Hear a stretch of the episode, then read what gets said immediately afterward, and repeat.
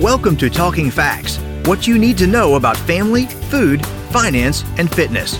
Hosted by the University of Kentucky Family and Consumer Sciences Extension Program, our educators share research knowledge with individuals, families, and communities to improve quality of life. Hello, and welcome to Talking Facts. This is your host, Dr. Jennifer Hunter, Assistant Director for Family Consumer Sciences Extension at the University of Kentucky. Today, I'm pleased to have joining me Dr. Carrie Ashurst, our Extension Specialist for Family and Relationship Development. Welcome, Carrie. Thank you. Today's topic, I think, is one that's so important for our listeners to hear. And we are going to talk about chronic stress and mental health. And I think that, you know, all of us experience some level of stress. And I might go home from work and say, oh, what a stressful day, or oh, what a stressful week, or there's just stress going on with the kiddos, or whatever it may be.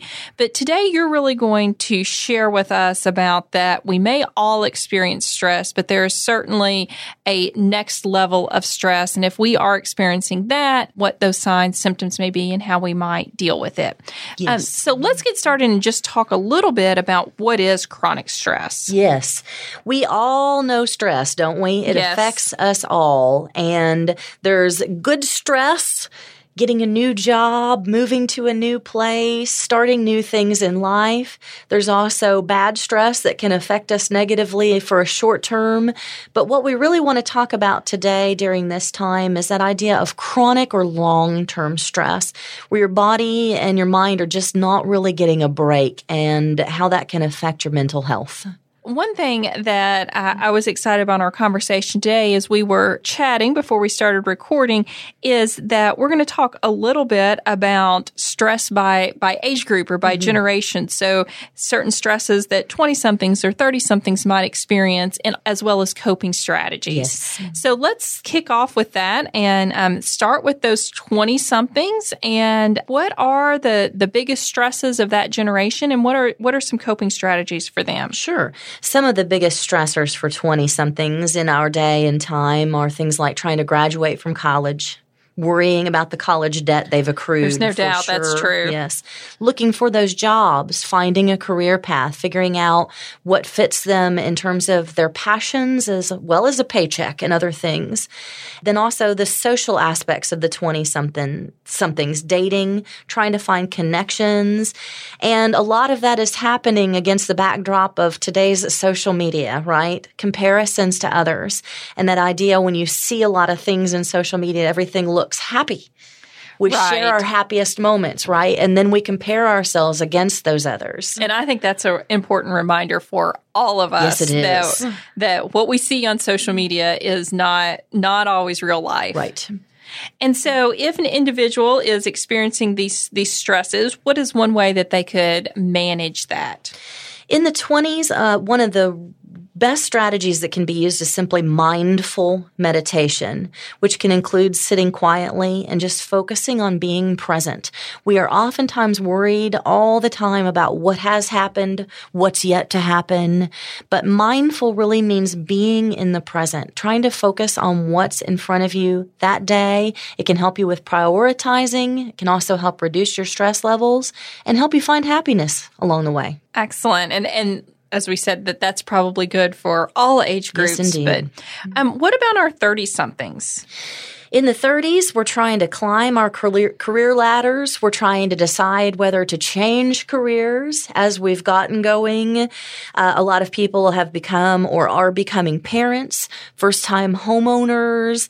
There are lots and lots of different stresses involved in the 30s that can really become chronic pretty easily. Again, the social media, as you said earlier, cross cuts every age group, but uh, it has become an even more all encompassing issue, I think, in the 30s than it was even just 10 years ago.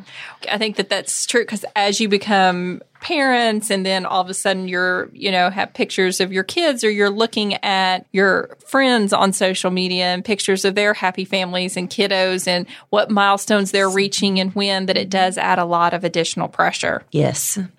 And one of the best strategies for people in their 30s when it comes to chronic stress is just staying connected, that social support piece. When we become parents and our jobs have become our lives a lot of the time, it is so hard to find time to still be with friends, to really make that a, a point in our lives. And it's self care. It's not selfish. It's self care. It's uh, staying connected and remembering that that needs to be a priority as much as it can be. And I do. I think that that's something that is that is really, really hard with that age group. I know that I had a good friend that she would just send a calendar invite for lunch dates. You, you, you know, that she was very yes. mindful of it to, to kind of keep the rest of us on board. Right. And moving on to our 40 somethings, which are really and truly, I think, our sandwich generation mm-hmm. of both having small children, but then also maybe starting to take care of their parents as yes. well. We're literally and figuratively sandwiched between a lot of things in our 40s. We're worrying about our growing kids. Are we parenting well? Are things going right? We also have parents who may be aging or we've lost a parent.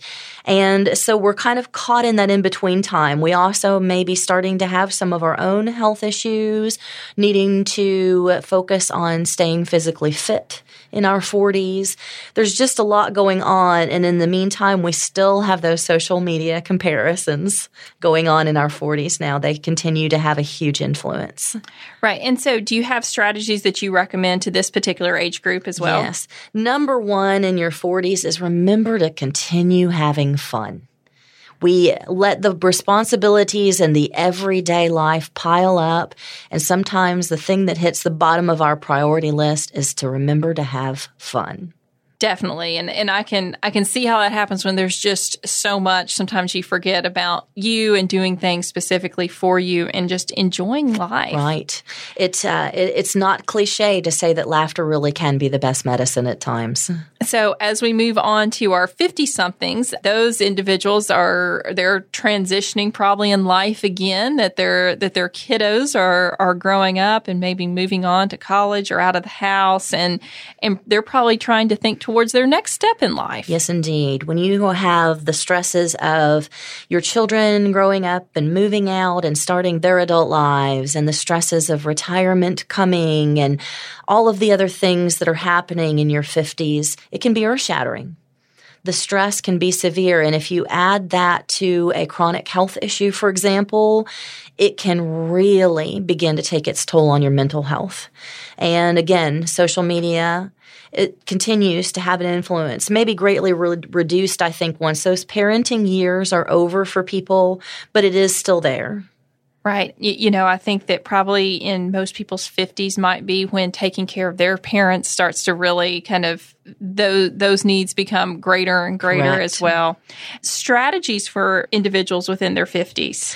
One really great strategy can just be some some guided and simple yoga. And we're not talking anything extreme or strenuous by any means. We're talking about just some some simple yoga techniques that people can even practice at home. You don't necessarily have to go anywhere or spend any money. Things that can lower your blood pressure, help you focus on that present again and also just boost some of those good chemicals in your body, those endorphins. And uh, even just a small amount of yoga practice or even some guided meditation can really help to improve your mood. So, Carrie, as we think about these stressors, and as you've mentioned that, you know, sometimes, sometimes they're exciting and good stress, but they can pile up over time. If an mm-hmm. individual truly is struggling with managing the, the stressors of everyday life, resources that they may be able to reach out to. Yes. One thing is to just really be observant we don't we, we, we know our bodies better than anyone else does. When the signs are there and our body is is really struggling with long-term stress we need to recognize that and we need to take that to a healthcare provider a therapist or some other professional. We don't want to wait until someone asks us about that. We need to be proactive about our care. You know, trying to get regular exercise, do relaxing activities, set goals and priorities for ourselves, which sometimes can be tough to do. But remember, we, at the end of the day, we can celebrate what we've accomplished rather than what we weren't able to do. That's an excellent point. And then just simply staying connected in this world And remembering that, you know, if you reach a point where you're starting to feel completely overwhelmed or that you can't cope, that it's okay, that there are resources out there, and that it's okay to ask for help. And if someone is struggling and concerned that they might hurt themselves, I know that you wanted to specifically share about the National Suicide Hotline. Yes. The National Suicide Prevention Lifeline is a fantastic immediate resource, both for being able to connect to someone in person over the phone or via chat service as well. It's available 24 hours a day, seven days a week. And that lifeline number is 1 800 273 8255. Again, that's 1 800 273 8255. And for our podcast listeners, we will have the number in our show notes as well, so you can always reference back to that. Carrie, thank you so much for joining us today and having this important conversation. Thank you. Thank you for listening to Talking Facts. We deliver programs focusing on nutrition and health, resource management, family development, and civic engagement. If you enjoyed today's podcast, have a question, or a show topic idea, leave a like and comment on Facebook at UKFCSEXT. Visit us online at fcs.uky.edu to learn more about the University of Kentucky Family and Consumer Sciences Extension Program or contact your local extension agent for Family and Consumer Sciences. We build strong families. It starts with us.